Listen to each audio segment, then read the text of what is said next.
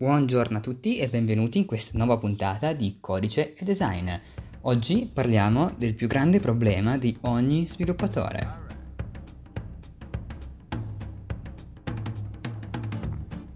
Molto bene, buongiorno a tutti, spero che siate tutti quanti bene. E oggi volevo parlare di un problema che secondo me affligge ogni singolo sviluppatore in tutto il mondo. Eh, come sapete siamo moltissimi sviluppatori in tutto il mondo e ci sono un sacco di tecnologie disponibili, un sacco di linguaggi disponibili, veramente c'è il mondo. Possiamo scegliere liberamente fra un sacco di risorse.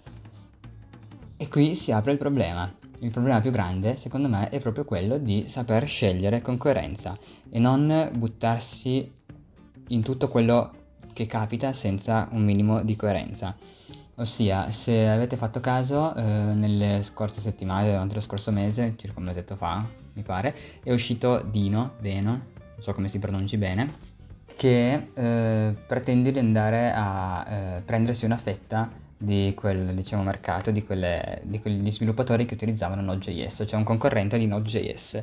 E quindi, guardando un po' le community online, un sacco di persone si sono buttate a capofitto su questo nuovo framework.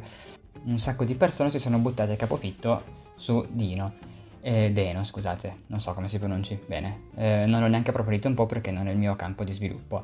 Eh, questo però eh, mi ha fatto tornare in mente quando qualche mese fa ehm, quasi un anno fa comunque, eh, dovevo addentrarmi nei framework JavaScript e non sapevo quale scegliere. Cioè c'è Vue, che è quello che dicono migliore per iniziare, poi c'è React, che è il più utilizzato dalle grandi aziende, e poi c'è Angular, che è anche questo utilizzato, sta un po' scemando, sembra, però eh, moltissimi usano Angular.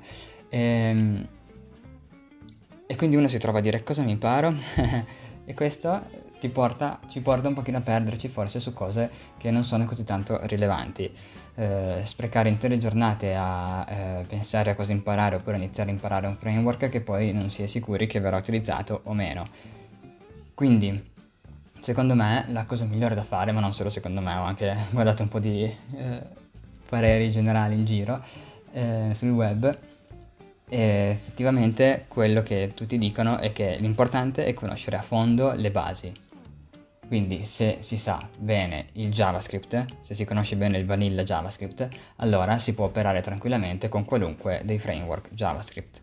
Non è eh, un problema passare da uno all'altro. Ed effettivamente mi sono un pochino addentrato, ho iniziato a utilizzare React, che non mi dispiace, devo dire, eh, però eh, poi ho provato a fare qualcosina in Vue e non c'è tutta questa, cioè non, non, ero completamente smarrito, quindi uno ci si ritrova. Se conosce il JavaScript, se conosce un pochino come funzionano le dinamiche di JavaScript, eh, si riesce a imparare un framework come React in eh, relativamente poco tempo, anche grazie alle, do- alla documentazione ben fatta e a tutto il supporto che si trova nei vari forum online.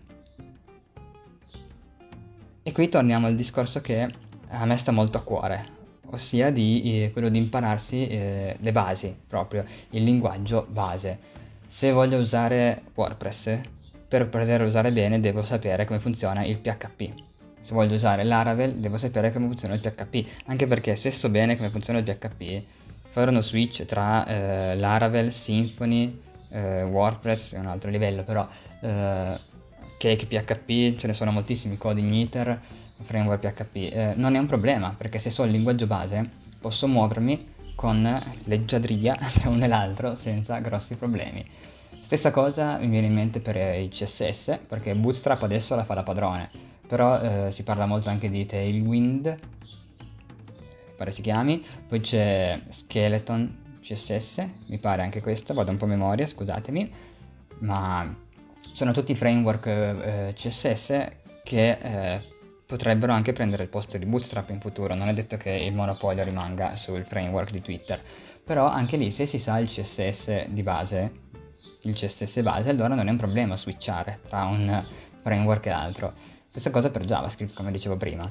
E quindi anche qui conoscendo bene JavaScript, ora io Node.js devo dire è una mia grande pecca, non ci ho mai lavorato eh, è una cosa che mi manca e che voglio approfondire un po' di più, anche non a livello lavorativo, ma a livello mio, di conoscenza personale, perché ne parlano tutti benissimo. In Italia ne ho sentito parlare veramente molto molto poco, però all'estero ne parlano tutti molto bene. Questa possibilità di utilizzare JavaScript anche lato server mi, mi cissa parecchio. è spesso associato anche a MongoDB, che è un tipo di database che non ho mai utilizzato e quindi dovrò mettermi lì a imparare qualcosa, ma fra un po' di tempo, in questo momento ho altro per la testa. Se riuscirò ad avere un po' di respiro, eh, magari mi metterò a imparare anche quello.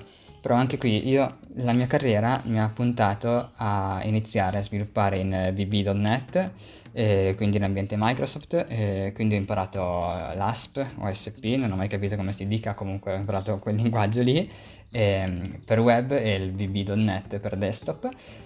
Dopodiché sono passato a sviluppare tutto in PHP e quindi ho cominciato a conoscere i server Linux e a sviluppare in PHP e adesso c'è la moda del JavaScript, veramente un casino, però lavorativamente parlando non mi è ancora capitato di mettere le mani eh, su un progetto grosso su JavaScript.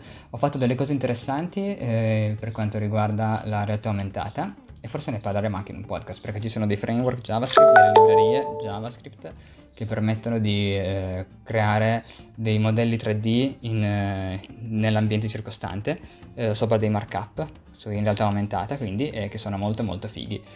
Eh, poi c'è tipo 3JS, ci sono delle librerie molto belle. Ho lavorato un pochino per un'azienda su, su, queste cose qua, ma veramente piccoli progetti. L'azienda non aveva grosso budget e quindi erano piccole test, diciamo, piccole prove per capire fin dove ci si poteva spingere.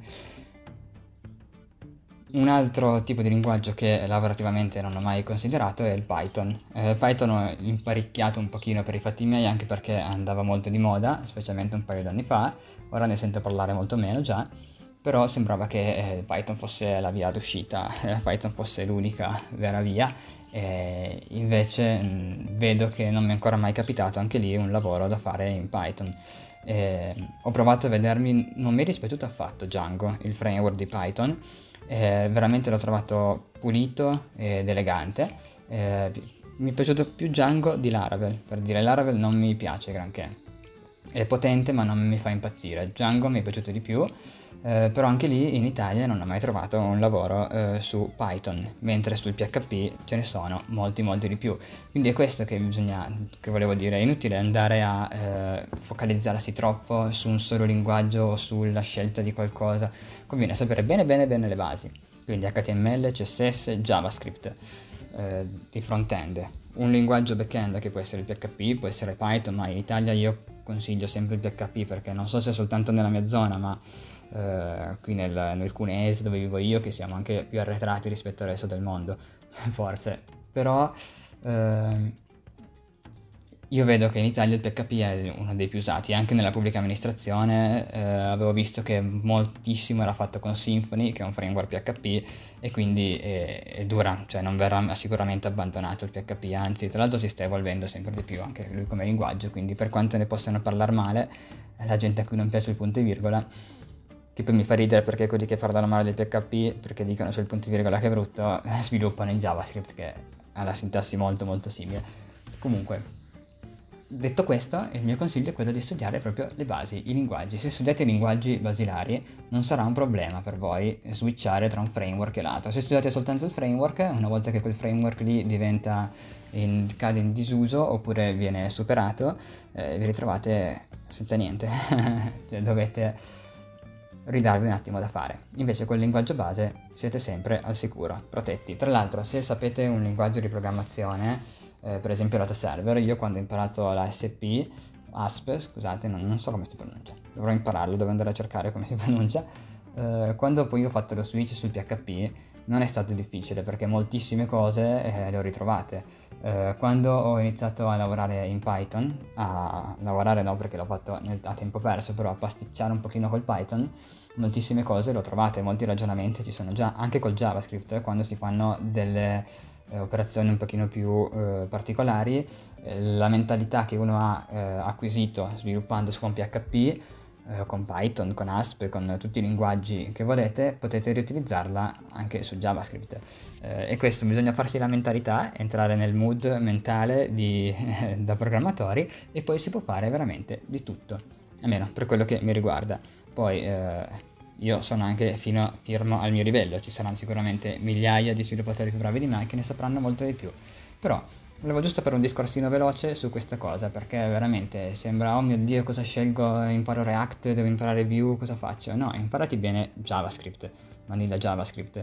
Poi vedrai che React verrà da sé. Se sai usare bene JavaScript, una volta che ti impari come funziona React, come funzionano i vari componenti, eh, come gira in linea generale, riuscirai a cavartela senza problemi, perché saprai il linguaggio con cui è stato costruito.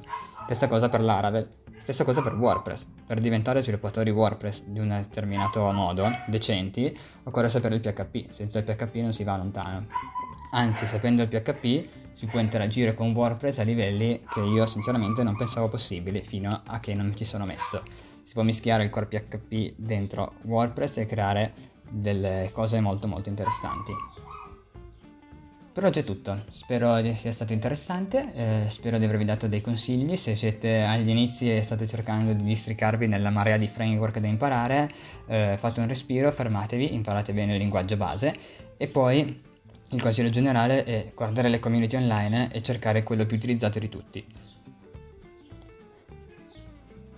Se utilizzate un qualcosa che sapete usare solo voi, è vero che il vostro valore sale, perché l'azienda che ha qualcosa fatto con quel tool dovrà per forza assumere voi. Però prima di trovare un'azienda che usa quel tool ci andrà molto più tempo, ok?